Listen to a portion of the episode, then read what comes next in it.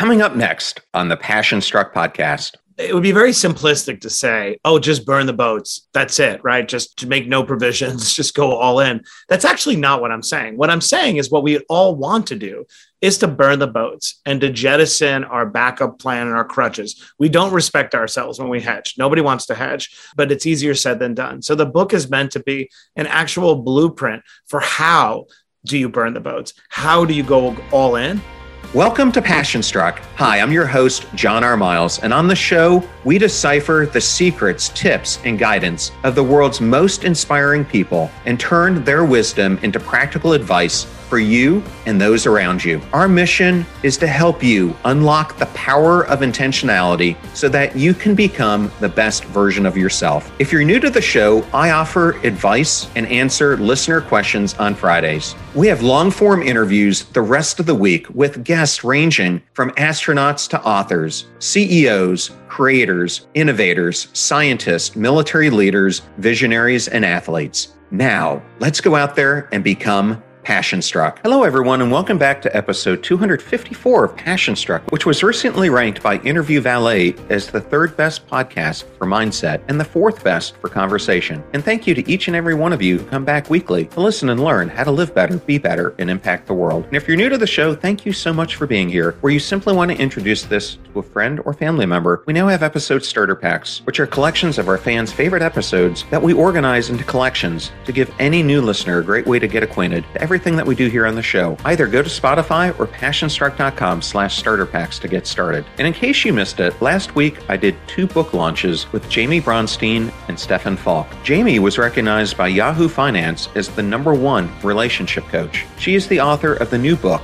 Manifesting, a step by step guide to attracting love that is meant for you. Stefan Falk is an internationally recognized executive coach and human performance expert for top business executives, special forces operators, and elite athletes. We discuss his new book, Intrinsic Motivation Learn to Love Your Work and Succeed as Never Before. Please check them both out in case you missed them. I also wanted to say thank you for your ratings and reviews, and if you love any of our episodes, a five star rating and review would go such a long way in helping us not only only increase the popularity of the podcast, but bring more people into our community where we can bring them hope, inspiration, connection, and meaning. Now, let's talk about today's incredible episode. If you want to achieve significant success, you can't fall back on backup plans. Your potential is limitless if you adopt a solid resolution and the perseverance to overcome roadblocks. This is how our guest today, Matt Higgins, has coached entrepreneurs Gary Vaynerchuk, Bobbi Brown, Julianne Hough, David Chang, and Brian Chesky, the CEO and founder of Airbnb. In today's episode, we'll explore how to use your intuition over received wisdom. Only when we are aware of the full scope of our abilities are we able to take the direction that we should go. We will explore how you let your imperfections guide you, how pain and humiliation can be motivators rather than dragging you down. Matt will talk about why you should not wait for the thunder, but respond to the lightning. If you wait for others to confirm your vision before taking action, Matt will talk about why it can be too late. And we will finally explore embracing the crisis. Why what at first seems impossible and unachievable may end up being the catalyst that propels you forward. Matt Higgins is the co founder and CEO of the private investment firm RSE Ventures and an executive fellow at the Harvard Business School, where he co teaches the course Moving Beyond DTC. A guest shark on ABC's Shark Tank seasons 10 and 11, he will soon star in his own spin off, Business Hunters, also produced by Mark Burnett. Matt is the author of the brand new book which releases today, Burn the Boats, Toss Plan B Overboard, and Unleash Your Full Potential. Thank you for choosing Passion Struck and choosing me to be your host and guide on your journey to creating an intentional life. Now, let that journey begin.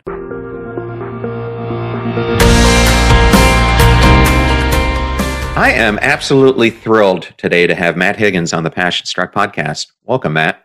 Ah, thank you. Thanks for having me.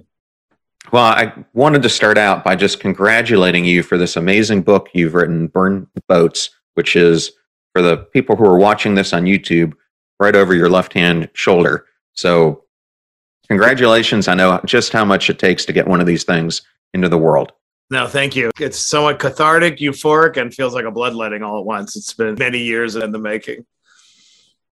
As often they are. Well, I'm going to start this off because I like to give the audience a way to get to know you.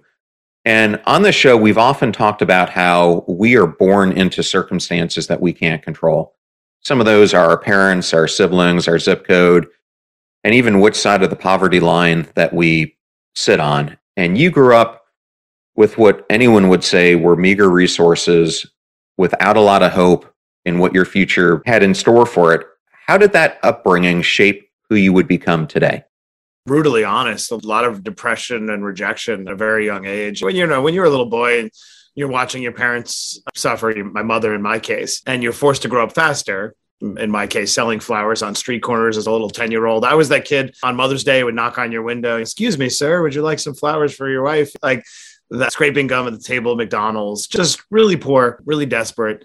And I spent a lot of years really hoping there would be a white knight. My mom had gotten divorced. I'd wish a man would step into our life and occupy that father figure role. I didn't have a lot of contact with my dad. In the case of healthcare, we had no insurance. I was hoping a doctor would magically appear and help resolve my mother's health issues. I was always hoping for the cavalry to come. And then, of course, you learn the cavalry is never going to come after enough rejection. And so that pivot to deciding that uh, I have two choices. I can either feel sorry for myself and be a victim or decide that going forward, I happen to things, things don't happen to me, which is pretty grandiose thoughts for a little 13, 14 year old kid. But uh, if I'm perfectly honest, that's the pivot and the correction that I made. It just, the pressure was so intense and the stress was so intense on me as a child that it sort of forced this course correction, maybe a little bit earlier than a lot of other people figure out in their life. And I made some pretty radical decisions as a result. Well, I'm going to dive just a little bit deeper on that because we all make these huge life decisions. But you made yours, as you were just saying, where when you were 14 years old, then you thought about it for two years before you implemented it, and then you put the plan into action. Can you explain? Yeah. So the genesis of this particular decision. So my mother was incredibly intelligent, but really didn't discover that about herself until she was 38 years old. And so she always felt ashamed that she didn't even have a high school diploma. So I watched her go through this journey where she went to a community college. She got her GED and then she enrolled in Queens College. And there was this transformation in her sense of self worth from somebody who didn't have an education to somebody who was good enough to succeed in a college environment. So her discover these things about herself and how that gave her a sense of dignity that she never had. Anyway, my mother became a perpetual student. She just decided she was never ever going to leave and never did. And I'll get to that in a second. But, but watching her get a GED gave me an epiphany one day when I was looking through the little local free newspaper in Queens. It was, in, in my case, it was called the Penny Saver. And I saw an ad. It was for college students. And I think it was delivering flyers for like $8 an hour back then. And at the time I was making 375 an hour at McDonald's scraping gum. And then I had a job at an overnight deli building New York Times newspapers on Saturday overnight and was making nothing. And I remember thinking, like, why does a college student get to make eight, nine bucks? So if I could just get into this place called college, it would could change everything. I could help actually take care of my mother. And uh, I started looking into it. And I went to college night at my high school and I was in ninth grade. And I was like, excuse me, you know, it, it, would you ever admit anybody who had a GED? and that condescending look. I would say I talk in my book about this, but noblesse oblige. Like, well, son, we believe in second chances. If you did well enough, of course we would accept somebody with a GED. And I thought, huh, okay, I'm going to do this. And at that point, I made the decision I was going to drop out of high school two years earlier. I was going to ace my GED and I was going to enroll in college and get that job delivering flyers or something equivalent as soon as humanly possible. And the problem is, sounds really good on paper when you start floating this crazy idea. And back then, being a dropout, this is before the hoodie wearing Mark Zuckerberg made it cool to drop out of things. And it wasn't cool back then. Said you're going to throw your life away. My guidance counselor at the time, Mr. Baker, said that you're never going to lose the stigma of being a high school dropout. So that was the beginning of my burn the boats philosophy. I realized, you know, if I have any other option other than pursuing this at 16, I won't go through with it. So I decided to fail every single class for two years straight, except for typing. And I sat in the same homeroom with a lot of other kids wearing beepers and doing lots of other different things, pursuing very different life choices than I was. And then I went through with it. And I always go back to say it was the most important decision of my life because it was the first time that I had the full weight of conventional thinking against me.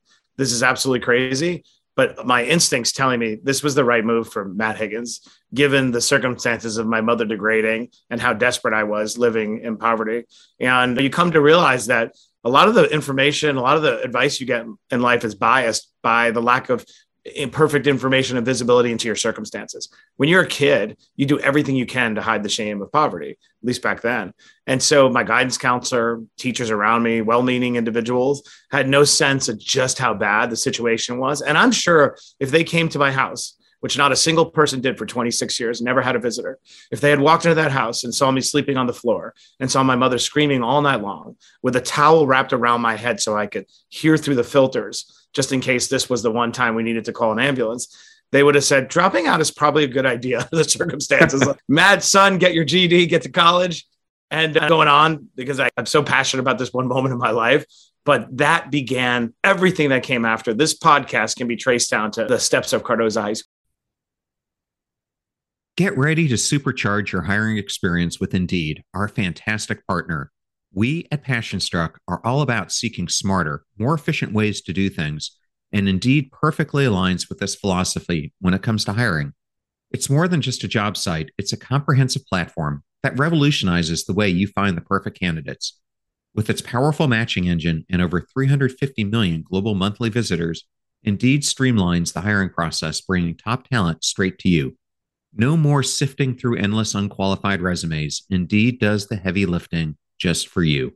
And what I love about Indeed is its ability to centralize all your hiring activities, from scheduling interviews and screening applicants to messaging candidates. It's all in one place.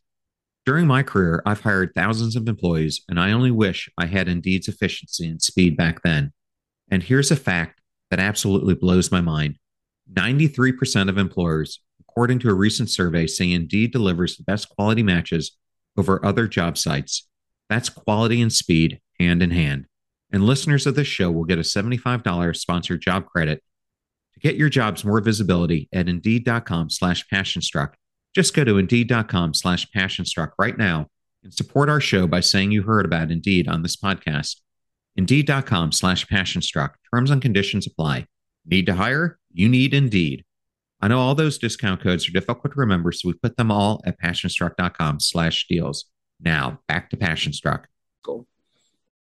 Well, it's interesting as we're going to discuss throughout today's episode. You and I have had some interesting crossover points, and I grew up in a humble family myself.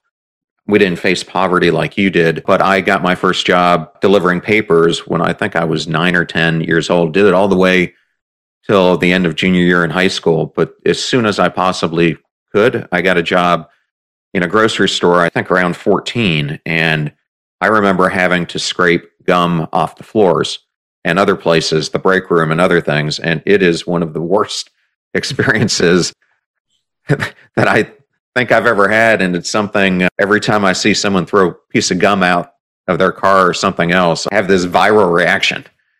Yeah, but it actually birthed. I'm sure you can relate to this. It birthed one of the my core philosophies, which is at first it felt so demeaning to do this. You learn a lot about human behavior, about gum you find underneath the table, and the reason why gum was so important. If it was still wet and a parent came and sat in a party room and then got on their knee, and then I have the spidery web of gum, it would ruin the event, right? So I came to realize one, removing gum while menial is actually really important but two, no one else wanted to do it. And I had a pivot in my mind to if I become the best gum scraper that McDonald's on Springfield Boulevard ever saw, somebody would eventually pay attention and give me another opportunity. And that's exactly what happened. That was my first taste of making yourself indispensable at the job you have in order to get the job you want.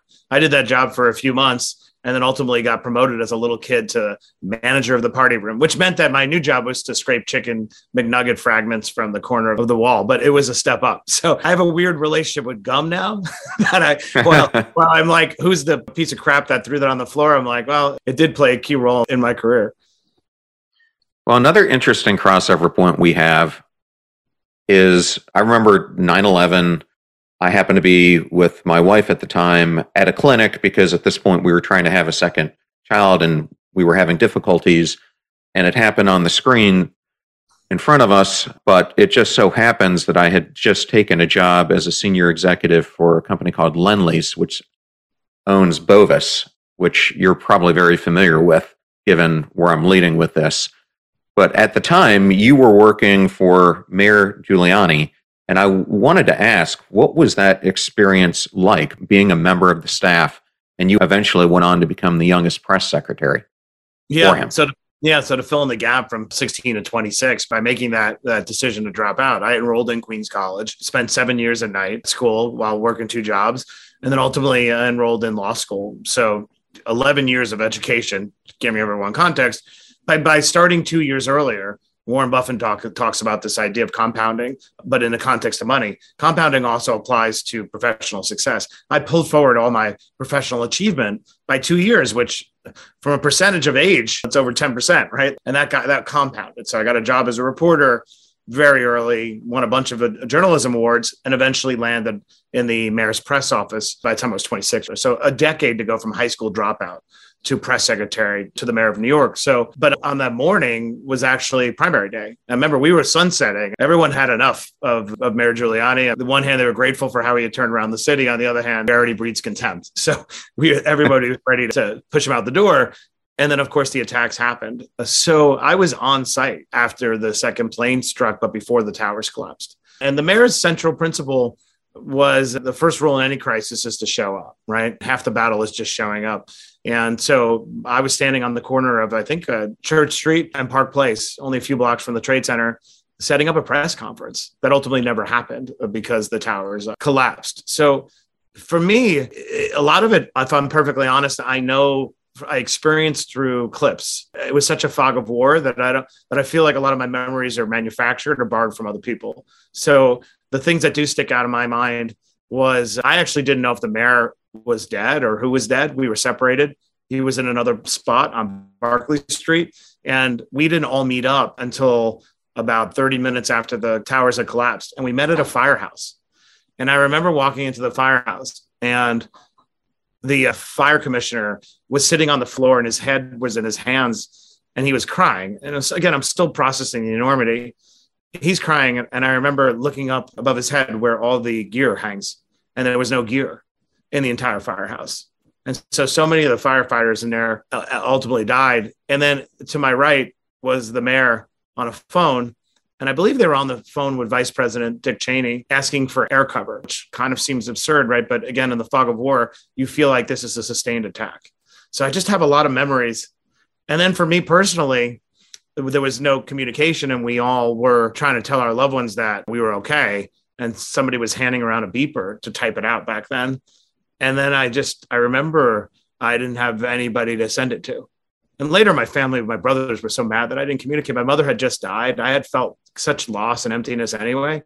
So I just have all these emotions of still grieving my mother's death and then this insanity that we couldn't really process. So I spent 90 days by the mayor's side, bringing every world leader to the site so that we could show them the devastation and rally support for the war on terror. So I walked through that site. If I tell you the names, uh, great, but the most insane group of people I have the Emir of Qatar, I had the Prime Minister of Britain, and then Vladimir Putin, believe it or not. And we had a viewing tower for the families to come and just be close to the site, right? The site was still an inferno, burning thousands of degrees. So we had a platform overlooking it. And alongside that platform was a mural with 91 countries and their flags and we would have heads of state come to there. But anyway, Vladimir Putin back then, very different version of Vladimir Putin wrote "We will get you" or something very jingoistic and whatnot. So I have all these memories in my mind, but a lot of it's just had to be pieced together because when you're so close to something so horrific, literally walking through a site, recovering bodies, you do disassociate, much like I did a lot of my childhood. So I always give that disclaimer because I can't really quite distinguish between what do I know because I saw it on TV versus what I witnessed there because it was just so horrendous. Yeah, I remember, uh, and I can't remember if it was the Marriott or the Hilton, but I stayed, I think it was a Marriott, and I was on one of the upper floors looking down, and this is before the new tower, Freedom Tower, has been created and everything else. And it, the immense size and depth of the utter destruction was unbelievable. Yeah, it was. Um, it went eight, eight, 16 acres, obviously, and uh, went eight stories down. The compression, just it's just inconceivable. And then there was this impatience too, like, okay, let's get back on our feet. Everyone, we have sort of a limited attention span, obviously, in our society. And it's like this is going to take decades, not months. I don't know this probably, but then I transitioned from being the press secretary to the mayor. I just figured my work is not done here the administration ended only 90 days later, but I wasn't done. So I became one of the first employees, maybe the first of a new federal agency charged with rebuilding the World Trade Center site with a massive federal budget to, to get started. And that was the most insane job you can imagine because there's no template. Like, here's a budget, here's money, go figure it out. Yeah, well, and that's why I mentioned Bovis because I believe they were pretty involved with that project overall. The enormity of that undertaking is in some of the biggest companies in the world working on the recovery and the rebuilding operation. Well, then, how did you go from there to then landing a job with the Jets? Um, great question. It goes back to a philosophy I talk about in the book, right? And you've experienced this too, having had such a diverse career, right? We have a tendency to put ourselves in a box more than anyone else does. So I've always felt that I was never going to escape my circumstances if I allowed them to define me. So the first step in not being defined by your circumstances is to refuse to let anyone else put you in a box and not put yourself in a box. So what let me unpack that that statement, right? At various times in my life I could have been a high school dropout but I refused. And I wasn't a high school dropout. I was a success story that went to college and law school. I worked for government, chief operating officer of the Lower Manhattan Development Corp, right? Largest design competition in the history of the world, largest development project in the history of the world. Uh, so I could have defined myself as a government person or even as a press person, right? I could have limited. But when you zoom out, and I encourage everyone listening to this, zoom out on your experience at any one moment in time and say fundamentally, what are you doing? Not specifically in terms of your domain, but fundamentally, what are you doing? So, my domain was government redevelopment in the wake of the worst terrorist attack. But what I was fundamentally doing was bringing together very different constituencies and trying to forge consensus on a complicated land use project and moving the levers of media, communication, decision policy making, whatever it took to forge a degree of consensus on that 16 acre piece of land. So that was the core competency and the work and so when you define it that way, it opens up lots of possibilities, including working for an NFL team. The New York Jets were this nomadic team, always treated like second class citizens, sharing a stadium with the Giants on unequal terms. Uh, practice facility in Long Island. So the fan base resented it, the ownership resented it. So they decided they were going to build a stadium and they wanted to build a stadium for better or worse, turned out for worse, in the middle of Manhattan. And they thought, who better to oversee building a stadium in the middle of the hat, even though I had no sports experience was Matt Higgins because of his work at Ground Zero. So that's how I transitioned. And the second point, you have to be incredibly intentional with your career if you want to make these types of transitions. So there are key moments when you have an opportunity to redefine yourself, and other people are going to try to hold you back. So I knew that if I didn't transition from being the quote unquote press guy I would always be the press guy. And I was not meant to be my destiny, or I didn't feel that way. And so when the reality is I was very influential in decision making at Lower Manhattan and overseeing the reconstruction, but my title was VP of communications. And when there was a critical moment, I was thinking about leaving uh, and they wanted me to stay. I said, well, if you want me to stay, I need the authority that I'm demonstrating behind the scenes to be acknowledged formally as chief operating officer. And so then I had a tremendous change in reporting responsibility, but being intentional about my career at that one moment and leveraging the asset I had, which was my feet, and because I'm not afraid to quit if I don't get what I want, enabled me to sort of pivot. So the Jets, when they needed somebody, I had the operating imprimatur from the job and I had the subject matter expertise of bringing people together. And that's how I transitioned to sports. Well, one of the questions I've always wondered, being a huge NFL fan, are what are the perils of being in the front office of an NFL franchise? But more importantly, how hands on do you actually want an owner of a franchise to be? Such great questions. I would love to write a book on the dynamic one day. I don't know if anybody would read it, but it would maybe be just for myself, for my kids. But the uh, what's fascinating about the dynamic in the front office is side by side, you have the football side or the sports side. Every sports organization has this general nomenclature. So I'll just use football side. You have the football side and you have the business side. The football side is run like a military organization, right? And very hierarchical. You work all the time. Everything you've seen in these movies glorifying NFL life is not true. I never went to a single party or had a ton of fun. Like all they do is work and sleep. And not only are all they do is work, all they're doing is outworking each other. So there is a degree that maybe that's changing with a degree of more open mindedness about work life balance, although I doubt it. But at the end of the day, just nonstop work. And I remember as the business guy, I'd always think like, well, the president of the United States, he's carrying the nuclear codes in a briefcase and he could sleep. Like, I don't get how you are the only one that has to work all the time. So you have that culture, militaristic, nonstop, alongside a business culture that isn't those things and has a very fundamental mandate, which is to eh, ex- generate as much money as humanly possible to feed the beast, right? So those two cultures are alongside each other that create this sometimes internecine conflict. And a lot of the job of a sports executive is how to try to bridge the gap. So that's number one. Number two, you have very different social pressures operating on the sports side their performance is live on TV every Sunday in the case of the NFL or Thursday or Saturday, now Monday, but it's live on TV. So everybody can instantly judge their performance. And then you have millions of people who are in the peanut gallery. So the pressure is enormous. If a coach doesn't perform, they're going to get fired in three to four years. Just like all this on the business side, it's considered sort of not lackadaisical, but just immune from a lot of that pressure. So, point is, a lot of the fun part about being a sports executive is try to address those gaps and try to be respectful and to bridge them. And then the third thing, the the business executive needs to access the sports side in order to leverage those assets to sell things, right? So there's always a degree of like, stop distracting me. But I loved it. I think I was pretty well suited for it, if I'm perfectly honest because I worked with Rex Ryan, Eric Mangini, a lot of different coaches. Because a lot of times the business guy is like a fantasy football player who's just dying to get anywhere close to that draft room. And I like sports, I like football, but I don't live or die for it, frankly. And as a result, I was able to maintain a degree of separation and just do my job. But bottom line is, I would say to somebody, if you love football, you love baseball, whatever it is, and you like watch it on TV like you don't need to go work on a sports team. And if you are make sure you disabuse yourself of all these fan- fantasy notions that you have about what it's going to be like. It's going to be one of the hardest jobs you've ever done.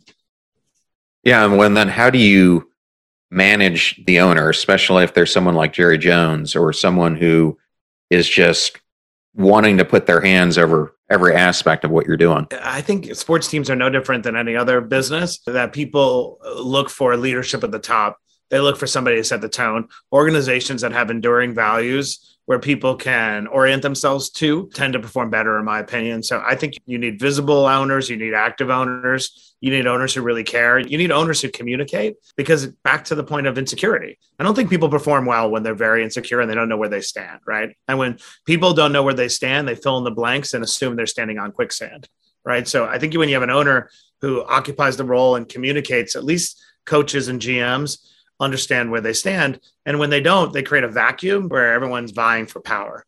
And so that's what happens in a lot of sports organizations I've seen is that when the owner isn't sort of occupying their role, then it creates this vacuum that is occupied through internecine tension. Again, no different than any other organization. The difference is the rotation is so sudden and quick, and people are so impatient, right? You don't have that level of turnover in the private sector. So, bottom line is, I think every owner, if they're doing the job, needs to set the tone with their values and principles and needs to make sure people understand what they're fighting for. Yeah, I know another thing that you're responsible for is selling your suites, which are one of the most profitable things for the clubs, but one of the hardest things to do. And I understand you had a very interesting meeting with someone who I would think maybe the biggest Jets fan that there is on the planet, Gary Vee. I'd be interested, and I'm sure the listeners would, of how that conversation went. Yeah. So for context, I spent probably what 15 years in the NFL, first with the Jets for eight years, another eight years with the Miami Dolphins and more of an oversight capacity. But at the Jets, I was ultimately responsible for the business of the team. And as you pointed out, part of the job is to sell suites. Suites are really hard to sell and good times great. Hospitality does well and bad times nobody needs a suite and so my team pleaded with me you got to meet this guy gary vaynerchuk. He's this wine guru and he says he's going to buy the jet so he's probably got a billion dollars. I'm like you guys don't know what you're talking about. He's making youtube videos but okay i'll do my part. I'll go out to springfield new jersey and I met Gary in a bagel store. And I know I've told this story, so I apologize anybody's heard before, but I do love it. It's one of these great moments and a lot of teaching moments in this is that I go to meet Gary, we sit down in a bagel store. I don't have a high opinion of him. I have no opinion of him, frankly, but I think a lot of the early YouTube stuff is nonsense, right? So we sit down and Gary is bombastic and cursing every two seconds, gesticulating, just just sounds nuts, whatever. And so I'm thinking like this guy is not buying a suite, but I'll listen. But as he was talking, and I started focusing less on the delivery and more on the substance, I started thinking about, huh, he's predicting that in the future, everyone is going to be their own content creator. And not only are they going to be their own content creator, the phone is going to enable them to be Comcast And there, there's channels like Twitter, which is emerging at the time, is going to enable everyone to basically be HBO. And then we're going to be able to create our own shows and communicate. Like this is 2009. So a lot of predictions, and I think I'm pretty good at pattern recognition. A lot of it just made a ton of sense. And so what I realized in that second 10 minutes is like, here's a guy who sits in the stream of information, is obviously getting his hands dirty with wine library at the time and being very tactical so he could pick up the signals and then figure out how to monetize those signals, take advantage of it. It's very careful not to dismiss people that you see doing things that seem very tactical or frenetic under make sure that uh, what they're doing before you dismiss them isn't actually sucking up data by sitting in the stream of that data so they could leverage those insights into something more powerful. So the more powerful thing in that bagel store was gary saying in the future, everyone will have the power to communicate directly, but corporations will not know how to meet this demand because they move too slow. They're too afraid, they're risk averse. So, me and my little brother, AJ, who's still in college right now, we're going to launch a new firm. We're going to do social media on behalf of these big battleship carriers called Procter and Gamble and Toyotas of the world. And we're going to build a big firm. I said, okay, interesting. I said, well, let's run a little social experiment. What if I were to take one of our players who doesn't have a high profile and we'll run your magic and we'll see if we could leverage social media to make that person high profile. And uh, that's what we did. We had drinks in New Jersey with one of our players and we started making content. I gave Gary Ford New York Jets tickets on the 50 yard line, which he still owns to this day. And that birthed his firm called VaynerMedia. I was the first client that meeting sat with me for three, four years when I went to partner up with Stephen Ross, owner of the Dolphins, thinking having a firm like that in your back pocket makes everything better and could amplify and teach your portfolio companies where the future's going. TikTok before it's TikTok, Instagram before it's Instagram. And so I went back to Gary and we cut a deal and I became a co-owner of that firm. And now fast forward from the bagel store, that was 2009, it's 2023 and it is the largest independently owned agency in the world. That's a great story. And I have not met Gary. I've been fortunate enough to meet other members of his executive team. And I did a great interview with Claude Silver, who you probably know. Oh, she's fantastic. Amazing executive. Yeah. And I think if you speak about Gary's foresight, this new role that she's in of the chief heart officer, I think is just hitting the world right at the right time with so much employee disengagement that we're facing and could be a new paradigm shift for so many companies across all industries to to follow suit. So well, I agree. He's definitely got his finger on the pace. A lot of what he does always gets similar to my bagel store experience. Why I share it? Get would get mocked, or people just feel uncomfortable, and he's so assertive with it that it's like, stop. All right, let me sit with it. But it ends up playing out to this day, I still routinely underestimate Gary to my own detriment. we joke about it all the time. And he's like, When will you ever learn? I said, Apparently never, because I continue to not act on your insights. well, next thing I wanted to cover was the topic of weakness. And I'm going to stick to the Jets here, and then we're going to move on to the rest of the book. But you become the executive vice president for the Jets which, for those who don't understand, this means you're in charge of the entire team's business. You have a new lucrative deal signed. You have a three month old baby boy, and you finally feel like you've overcome all the tragedies that you've gone through from your childhood. Then you're here and you're faced with the three worst words that anyone wants to hear, which is you have cancer. My question to this is why, with everything on the line, were you afraid to show your weakness? And how, by not showing the weakness, did it demonstrate your weakness?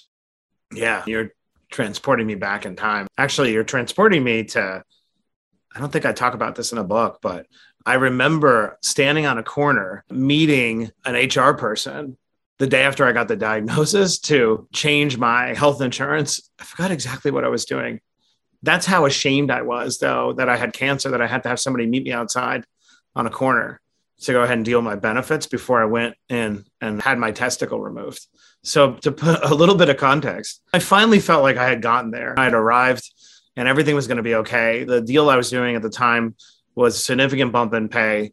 It's just like I had arrived and I could finally breathe. Like after all this work, and I've always been operating on a flight, running away, running as fast as I possibly can. And then I had a pain in my groin, which I dismissed for the longest time. Thinking, oh, can't be anything, can't be anything. And finally, it was so painful, I was doubled over. And I went to the doctor, and they and they get the look on their face right when they're giving you a sonogram, and then calls me and said it's a very large tumor, and it may have escaped into your lymphatic system. You need to get operated tomorrow. I'm like, tomorrow?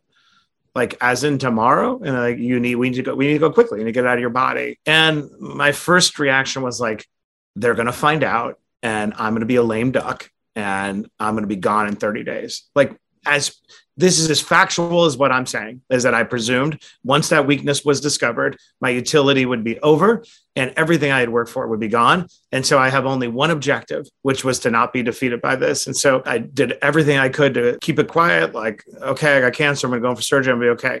So I have the surgery. I go home, and the next day there's a dinner with the Jets coaches at the time with Eric Mangini. This is 24 hours later, and I decide I'm going to go to that dinner. I'm going to go. I'm going to show up, and I'm going to show them that I'm not defeated by this. And I go to the dinner. I have an ice pack on my grind. like I'm just painting a picture for all of you. Can you imagine how painful the surgery is? And then I have a glass of wine now, at the time, I thought everybody was looking at me with respect. They were probably looking at me with a degree of horror and pity. But anyway, we're going around the room, we're doing toasts, and I was like, "Hey, I just want to tell everyone I know you. I had cancer. I know everyone knows." I said, "But I got a new motto. I'm gonna. I'm getting dog tags made. Want to roll it out? Half the balls, twice the man." like, which by the way, I still love that. I still love that. I still have the dog tags, but I tell that story and I talk about it in the book because it's funny, tough, and as I could own that story in one way, which is to tell you, wow, look how tough I am, which I think a lot of executives do. I got up at four in the morning and I had testicular cancer and I have one testicle and I have dog tags. Or I could share the more important takeaway, which is by showing up the next day and by giving myself, by getting radiation every single day at the end of a day and feeling like death, but never cutting myself any slack, I was telegraphing everyone in the organization if I could have my testicle removed and show up for that dinner, there isn't anything that I'm not going to expect you to show up for too. I look back at that and I cringe. That's not leadership. Like telling people that you're going to deny yourself the benefit of compassion and empathy, that's fear, right? It's fear of discovery, that's fear of shame, whatever it is. Everyone else will model that and just make an organization where the number one imperative is to push down whatever it is you're dealing with. And we can get into a bit, but it took me a long time to actually reflect upon that scene for what it is, not as bravery and bravado, but as immaturity until I had a more important life moment, which was going through divorce, which really brought me to my knees in a way that cancer couldn't even compete. Cancer was like a flu compared to getting divorced. I've been there too. So I haven't had the cancer side of it. Unfortunately, for the past 18 months, we've been dealing with my sister who has pancreatic cancer. Oh, so that's like my cancer doesn't compare. I'm blessed within a different kind of group. I know how hard it is to go through pancreatic cancer. So I'm sorry to hear that. No, but I also went through the divorce. And especially when you've got kids, it just complicates everything so much. Yeah. And I, one of the things that really horrified me about it is I had dealt with other people in the organization. If I'm being perfectly honest, I had no understanding. I was like, all right, you're going through divorce. Like, well, you got a second lease on life. Like it means you're going to be going out and have more fun to go to the games with your guy. Like I just had no understanding, not remorse per se. We're all human, but the things I reflect on and like wish I could get over is being a little more compassionate to people who are going through traumatic life events that aren't the official traumatic life events for which we cut people slack. Right? Oh, bereavement, got that. You know what I mean? Baby, some time off. But what about the nebulous category of things that destroy you and destroy your judgment? When I look back to when I was going through divorce, somebody should have taken the keys away. I, like, I, I should not be making decisions. And not even that, obviously, everyone gets back on their feet, but the sooner you give your employees some space to be human and allow them to bring that pain to the workplace, the faster they'll get back on their feet. They'll make better decisions, right? So, again, not to go on and on about divorce, but you can relate about that unique set of pain that so many people go through that isn't given any accommodation in the workplace. Yeah, I, I just remember I've reached a point because it took us about two years to get divorced where I just felt my emotional cup was so overfilled. It was just overwhelming. And I think well, a lot of people, let's, yeah. Well, let's talk about that for a second because I do think that's the crux of it. When when you're a leader of an organization, and have any management authority, the most important decisions you have to make are emotional decisions, full of friction, because they're people decisions, right? Whether to promote somebody, terminate somebody, hire somebody, right? And but let's talk about course corrections with having to make changes. That's a very emotional decision that I don't care unless you're a sociopath, like you have to get up for, right? If you have to terminate somebody or even hard provide feedback that's critical, especially to a toxic employee employee. You just have no bandwidth. And if all your emotional capacity is being used up by something you're generally keeping quiet, like divorce, then you have nothing left. And what you do is you make excuses for why you're not going to make that decision, right? That you tend to defer all decisions with emotional friction, which are the most critical decisions. So I know now we're getting into real psychology, but I do think giving space for people to acknowledge I have limited emotional bandwidth because I'm taking on incoming and I need some acknowledgement of that and some space. I need some assurance, by the way, that everything's okay, life won't fall apart, so that I can resupply my emotional capacity to make those decisions that are full of friction. I, I, don't talk about it a ton. I've moved on in my life. I have an amazing life and an amazing wife, and I'm grateful for everything. And but that it definitely left a mark, and it brought me to my knees in a way that nothing else has. Yeah, well, I appreciate you sharing that because I guarantee you, you and I are not the only two who are part of this episode today who have gone through this. Yeah, can we talk about that to somebody out there? Anybody listening, especially men, don't often talk about the pain of going through divorce, and uh, the suicide rate's very high, but people are going through it. So anybody out there who is listening, like people do care. You and I care. We've been through it before. We're a testament that things do get better. Things always get better you will have a relationship with your children if you stay and you put in the work. It'll be a different kind of relationship but they will remember that you put in the work. So for those who are feeling hopeless or defeated or feeling like a failure like i did there's another chapter ahead of you but you do unfortunately have to endure this pain. But it starts by letting people in and knowing that people do care. Well i think the other thing is take a step back and really do the work to understand yourself reflect on what happened because it's there are two of you who created this outcome and then figure out where do you want your life to go. And for me i ignored doing that for a bit of time. And my biggest advice to anyone is the more you can spend that time with yourself which is hard because when you're going through this you want to surround yourself with a bunch of people go out and do the fun things. But i found when i took two steps backwards and became self-aware that was when the magic kind of happened and I came out of it so much better on the other side. Yeah, I talk about this in Burn the Boats too. The other, it's again so hard to hear because your point is exactly right. You want to soothe yourself, so you want to get past this. Like any, it's why people drink. It's why people do all sorts of things. But people do self-destructive things. We're looking for soothing, right? But if you can try to sit with it for a little bit longer, that's where you can discover. When I hit my breaking point, I talk about this in the book. I'm spiritual, but I don't necessarily. I'm not on any particular team. Even though I met with the Pope a couple of times, had private audiences, incredible experiences. But I'm generally I'm available to figure out. But I'm very spiritual, and uh, I was laying in bed and I was so upset and just feeling so depressed and dejected. I couldn't sleep, and I was pleading with some higher authority to just let me sleep. Let me fall asleep. And I had the closest thing to an apparition. I heard a voice in my head, and it just said to me, Matthew, you are okay. Like, and it was a voice of authority. It was like a parental superego or the voice of God. I don't know I remember called Curtis Martin, one of the Jets players, is my spiritual guru, and he said, like, no, that's God. Like that is God. I'm like, come on, Curtis. I was like, what? How do you know? How do you know? Are you sure? Because it sounded like it was God. He's like, no, Matt, that is God. That is when God comes to you in those darkest moments to let you know. But why I dwell on those words, Matthew, you are okay, is because the I interpreted it as meaning that we are all okay because we are born whole. I am self sufficient. I am independent. My self worth, my identity is not defined in relationship to another person, another level of success, to my children, even. I was born whole. And when you come to terms with that, anybody listening to it, I know it sounds so spiritual, but you are born whole and no one else, nothing else, no level of professional success or personal success will ever define you or change that simple fact. And so from that moment forward, I began to rebuild my sense of self worth. This is the stuff we should be talking about, by the way. This is the stuff all of us should be talking about. I love talking about this more than my book or more than the Jets or any of that stuff. it's the unseen layer of the universe that we all deal with, but don't talk about.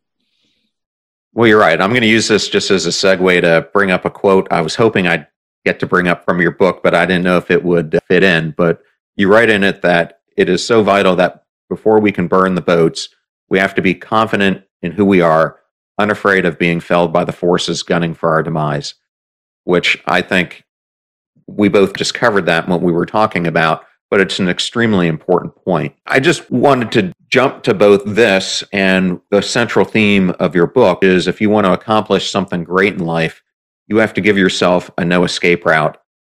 And so I wanted you to talk about that, but also why confidence in who you are plays such a big role in that.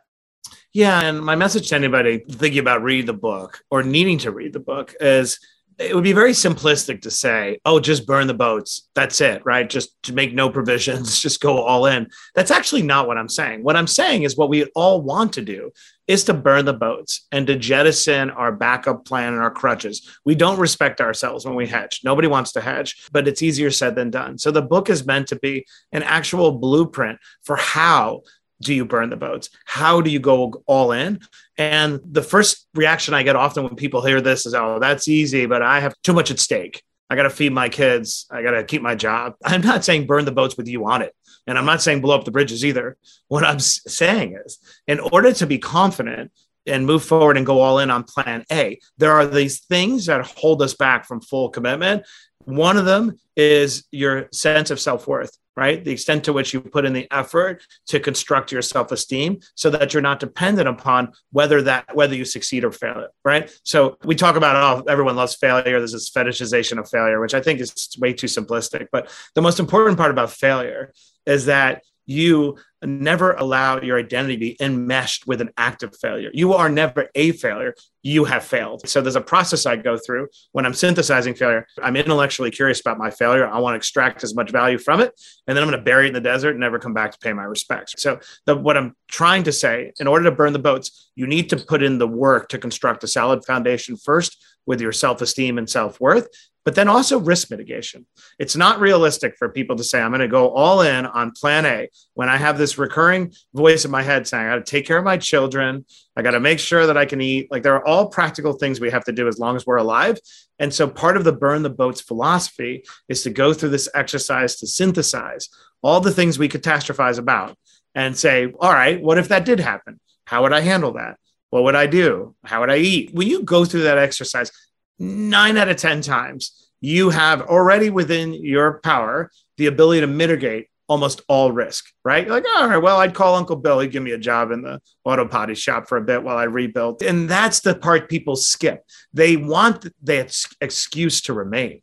They actually don't want to knock down the objection. They want to accept it as a priori fact that I, at this moment in time, cannot afford to take on this risk. So if anybody listening to me that might have a, a, reflexive reaction to the book say, well, I can't burn the boats. No, I'm not saying it's as simplistic as that. I've tried to give you a formula to overcome those objections for why you wouldn't want to read it in the first place, because nobody respects themselves when they hedge. Well, I'm going to stick on this risk topic for a second. And one of my favorite things about the book, and if you're listening to this, Matt does a very good job of weaving in stories of entrepreneurs, leaders, other people to help amplify the different chapters. And one of these that he talks about it is his partner at RSE, Stephen Ross. And if you're not familiar with who Stephen Ross is, he may be the largest in the United States real estate developer. He owns the Miami Dolphins and is on the Forbes billionaires list. But Matt, can you tell the story of Hudson Yards and how Stephen made the seemingly impossible to become possible? Yeah, it's incredible. I have my own personal history with Hudson Yards in New York. It's basically this massive open rail yard, which uh, think about New York, right? How do you have this incredible open space that's never been developed? And there's been multiple aborted attempts to put something there. One time it was going to be Yankee Stadium. And then my experience with it was going to be the home of the New York Jets as part of a new vision for a convention center. Decades and decades of failed attempts to go ahead and develop it. And part of the challenge is like, how do you build a massive mixed use development or a stadium or anything else over active subway lines? Because the property is owned by the Metropolitan Transportation Authority in, in, in uh, New York State. And so that was the prerequisite. Obviously, you can't shut down New York. So, this tremendous engineering complexity, just impossible challenges. My partner, Stephen Ross, has just an enormous capacity to take on the most complicated projects that everyone believes is destined to fail and and he just refuses to accept it and him over the last decade i will say that the one of the there's a couple of themes that I've tried to discern. I mean, he is one of one, so it's hard to emulate. But a couple of things I've noticed. One, when he faces a setback, talk about this in a book. He just broadens his definition of what winning looks like to accommodate that setback. He never allows that particular setback to define him. And I have seen that as a common thread with a lot of people with breakout success. So if they failed to get a vote they needed, okay, well, I'm going to zoom out. I'm going to make the project larger than that vote. And I have watched him with have an unrelenting capacity to absorb the wins and allow the wins to fuel him and inspire him and drive him and reflect the losses and never let those losses define them. So Hudson Yards is the largest development project in history since maybe Rockefeller Center. It might be even bigger. If you come to New York now, you'll see Hudson Yards, an incredible mixed use development, mall, condominiums, office towers. He's done it through the 2008 downturn, then the pandemic, now the whatever this is that we're in, the morass, maybe we, it needs a name. like, but uh, just, and I've been blessed to be around these individuals, as you said in the book, I dissect them. The reason why I took the time in the book to make it not an autobiography, but to rather interview 50 different people, including Stephen Ross and Scarlett Johansson and a an Olympian who's now a paraplegic who believes her life was better off as a result of the accident. I have a victim of sexual abuse who's an activist and now runs the uh, New York, the Florida Senate on the Democratic side. I wanted to make sure that I would beat down one of the arguments people have when reading my book, which is, well, Matt, I wasn't this. So maybe you believe because I've had certain privileges in society, which are true, that it makes it harder for you to do whatever it is you want to do. Or you believe you come from a certain region of the country, whatever.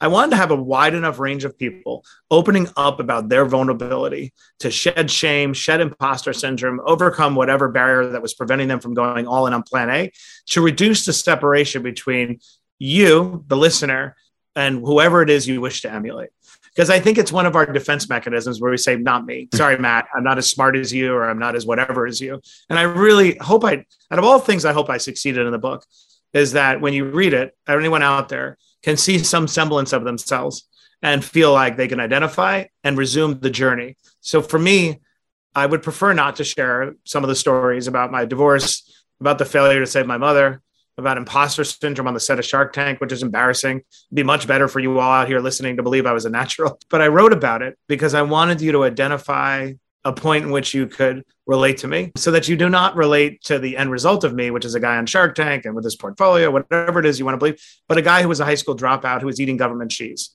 and was taking care of his mother and have dealt with the same anxiety, stresses, and sense of failure that you have so that you can relate and hopefully be inspired to go after plan B just as hard as I have. A long way of answering the question, but I put a lot of time to interview these incredible people. And what you realize when you talk to a billionaire or you talk to one of the top paid actors in the world, all these people have to have hacks to overcome the same internal and external obstacles that all the rest of us have to deal with in order to go all in on plan A. Well, I'm glad you brought that up because I think so often we see the people like you're describing who it seems for us where we're at in our world right now unfathomable that we could have the success that they have had. But we all face the same issues. It's how you work through them and ultimately the forces within yourself that you utilize to create the extraordinary life that you want that make the difference. And I think a great example of this is I'm going to talk about another person you focus in the book who I happen to know. About four, four and a half years ago, I was doing a completely different gig than what I'm doing now. And I was working with a great guy who had a business called Bold Business, and we had this digital platform. He used to be the owner of a CEO magazine, so I learned a ton from him. But we're in New York, we're interviewing a bunch of people, and his son, Michael, had gone to Harvard with this young guy who had this brand new idea for this crazy racing league that they were going to do using drones. And so I'm gearing up for this interview with Nicholas Horbaczewski, and I'm like, this sounds like a crazy idea. And then fast forward today, it's the fastest growing sport in the history, and it's someone that you invested in. So can you tell me the story of meeting Nicholas and why when you first invested in DRL, you were ridiculed.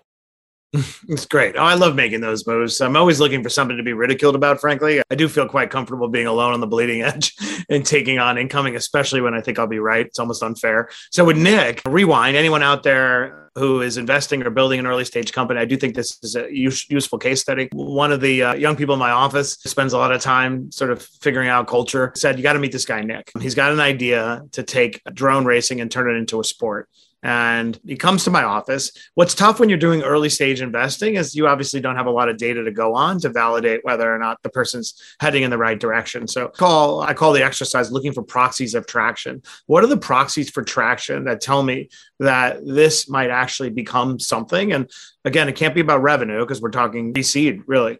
So in the case of drone racing, he showed me these videos on YouTube where there were people all over the world in parking garages and in parks who were already racing drones and it looked like front. So, number one, the behavior was already happening organically. I think when you try to prosthetically install a sport and impose it on a culture, it almost never works. But when it has an organic activity that's already happening as its underpinning, it has a shot. So one, we saw that. Number two, when I meet a founder, I want to make sure that the universe put this founder on the earth, on this earth, to pursue this business. It's not some kid at Harvard or Wharton who's like, I sure would love to do Soul Cycle, but I have no passion for racing and I could care less, right? Like a lot of people engineer their business intellectually, but they have no heart for it, and that's not sustainable. So Nick already worked at Tough Mudder as the CMO or CRO, I forget, had that background on how to monetize. If you can't monetize a sport, it's not going to ever happen anyway. And three, content. Like that's where a lot of founders fall apart. They don't know how to story tell. And when you're building a sport or anything that's a consumer business, you need to know how to story tell so that you can tap into emotion. Nick was an aspiring film producer, had done short films, right? So I look at the founder and I say, okay, put on this earth to do it has the background necessary to actually bring it to life and here's a something that is actually happening organically and when you're at the seed stage that's enough right? That's enough for me to take a leap. Anyway, fast forward, man, it has not been easy. Like he has put his heart and soul. And I opened up the New York Times last year, late last year. I encourage anybody to Google it. It was in the style section, massive article about how the fastest drone racers in the world are now part of the drone racing league. So I don't know how it ends. Like, oof, like that is hard work. I would not have enlisted in that war, but he has done it. He has taken it this far. And and I would argue to anybody listening that the signals were there even in that PowerPoint and they could have made the same decision I did. Well, thank you for sharing that. And there are so many different things that I could interview on. I probably have 20 more questions, but for the sake of the listeners, one of my favorite chapters in your book was on optimizing your anxiety. And it was one of my favorite chapters because it's very similar to a chapter I have coming out in my own book, which is about how do you perform on the edge without going over the edge. And it's interesting because in this chapter, you bring up one of my favorite professors who I interviewed earlier this year, Chicago Booth professor Ayelet Fishbach, who's an expert on the science of motivation. And why is it so important for us to turn inward and ask yourself, how comfortable are you? And how did this lead you to finally finding this passion for teaching at Harvard? So, anyone out there who's ever run a marathon can relate to this, or any kind of race where you had to train for, or any kind of endurance event that took months of tremendous focus and times when you were like, why am I doing this? I've run three marathons, mostly as a form of self torture, but also to work a different type of motivational system where I tend to power through things. You can't power through a marathon, you have to put in the work. My point being, I remember when I ran my first marathon and I put so much effort and I had like dropped almost 50 pounds. The New York Times even wrote an article about my transformation, but I had put in, lost so much weight, had done it. And then I was depressed. I was like, huh, that was really a big letdown.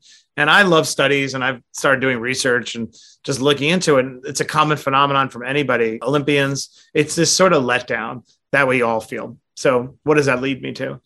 I firmly believe that the joy of living is in the striving. It's not actually in the winning.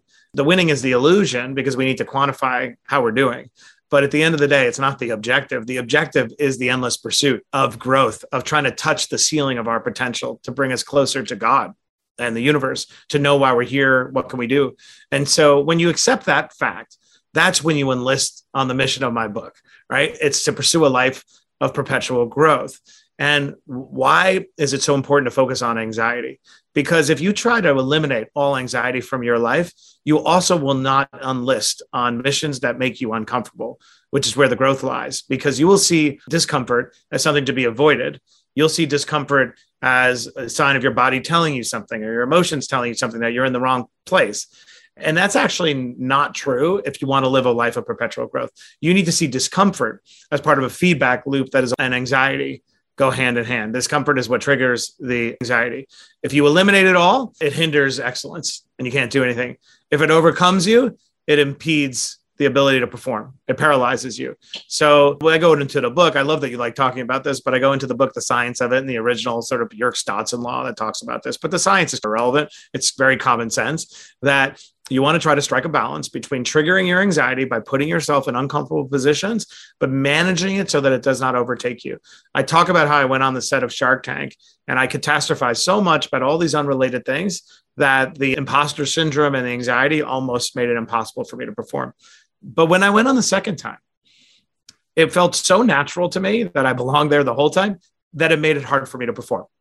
so I explained both things on Shark Tank. So I tend to resist habituation more than necessary because habituation makes me so comfortable that it actually makes it hard for me to perform. So these are all very abstract concepts. That's why I devoted a whole chapter to how to strike a balance between opt- anxiety that drives you and the anxiety that paralyzes you. And that's the state of optimal anxiety. And there's great examples in the book. Our head coach, Eric Mangini at the Jets at the time, I used to think it was so nuts, but I began to understand there was a method to this madness. He would put the players in the indoor bubble and he would blast heavy metal at the loudest level to make it impossible for the players to communicate. So they had to use signals so they could emulate what would it be like to be playing in the Metrodome at the time. So anxiety is a really important thing and something that we don't talk about a lot. Like a lot of people have come to me since reading my book thank you for talking about anxiety at your level. And I'm like, well, you think I don't have it? Are you insane? Imagine walking into Harvard Business School as a teacher for the first time. I never stepped foot in a classroom. I walk into Harvard Business School as a once high school dropout and I got to teach. Fast forward four years later, it's one of the most popular immersive programs in the school. And it feels second nature like, oh, I belong here. In fact, back to anxiety, I got to find new ways to freak me out so that I perform at my best. Well, I would love to take a class myself that has a chain smoker, Gronk himself, and others, Gary Vee, who come in as guest lecturers. So awesome. And by the way, just to spend one second on that. So without giving everyone the background, I talk about it and burn the bullets. But the important part to know by being a newcomer, an imposter to a space, one of the benefits and the gifts of it is that you don't have context about what's minimum viable performance, right? What's the minimal acceptable effort that is going to make this a passable performance? And if you're somebody who has a bit of anxiety that fuels you and pleaser complex, whatever it is that drives you to be the best, as a result, when you don't have context, you're going to do way more than necessary. So the first course I ever did at HBS, we did me and my partner len schlesinger is an amazing professor at school we did 21 22 22 classes and I brought in every rock star CEO, worked so hard in this curriculum, bought in the Gronkowski brothers to kick everyone's butt at 7 a.m., literally all of them. like it, when I look back, it was like the theater of the absurd. And at the end of the class, now, man, mind you, I'm struggling the whole week thinking, was this any good? The, the, class stands up and they give me a standing ovation. I'm trying not to lose my composure. My professor, Len, turns to me and goes, well, This doesn't happen normally. and then at the end, one of my greatest possessions, one of the students handed me a note a handwritten note. He said, read this when you get home. I get home, I open the letter. And he basically said, look, I decided that Harvard was not for me, doesn't have enough of an entrepreneurial vibe. And I was going to leave the school until I took your class. And your class was so amazing and transformative that it delivered value for my entire education. A lot is wrapped up in that little note.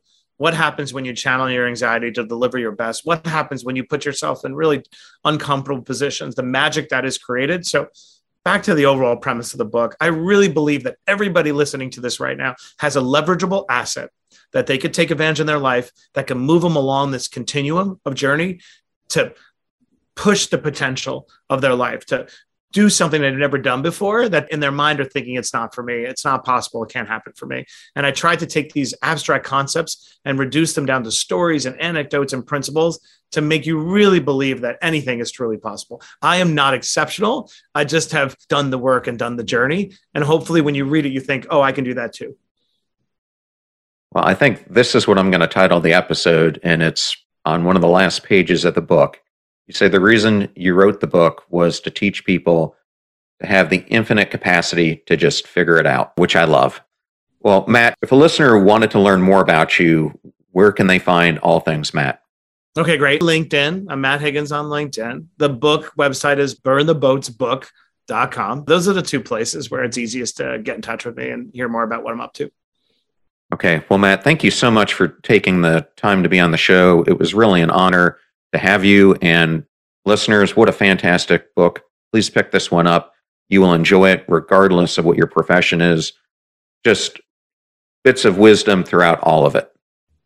Oh, thank you so much. I really enjoyed it. Good luck, everybody. Can't wait to hear from you and hear. Let me know what you think about the book.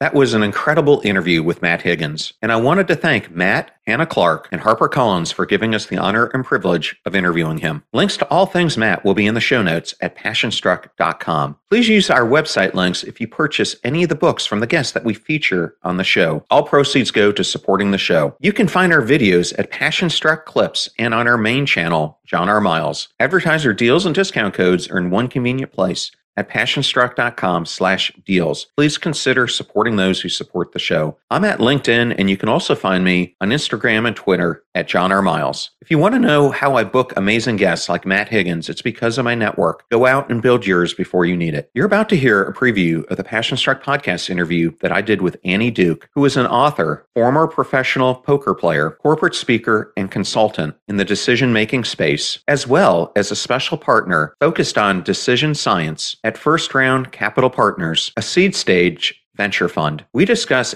Annie's latest book, Quit The Power of Knowing When to Walk Away. What you see with poker players, what you see with entrepreneurs, what you see honestly with people climbing Everest, with people running projects that are over budget, continuing to develop products that can't find product market fit, staying in relationships too long, staying in jobs too long, whatever it is. What you'll hear from them a lot is, but if I quit now, I'll have wasted everything that I've already put in. I've come so far.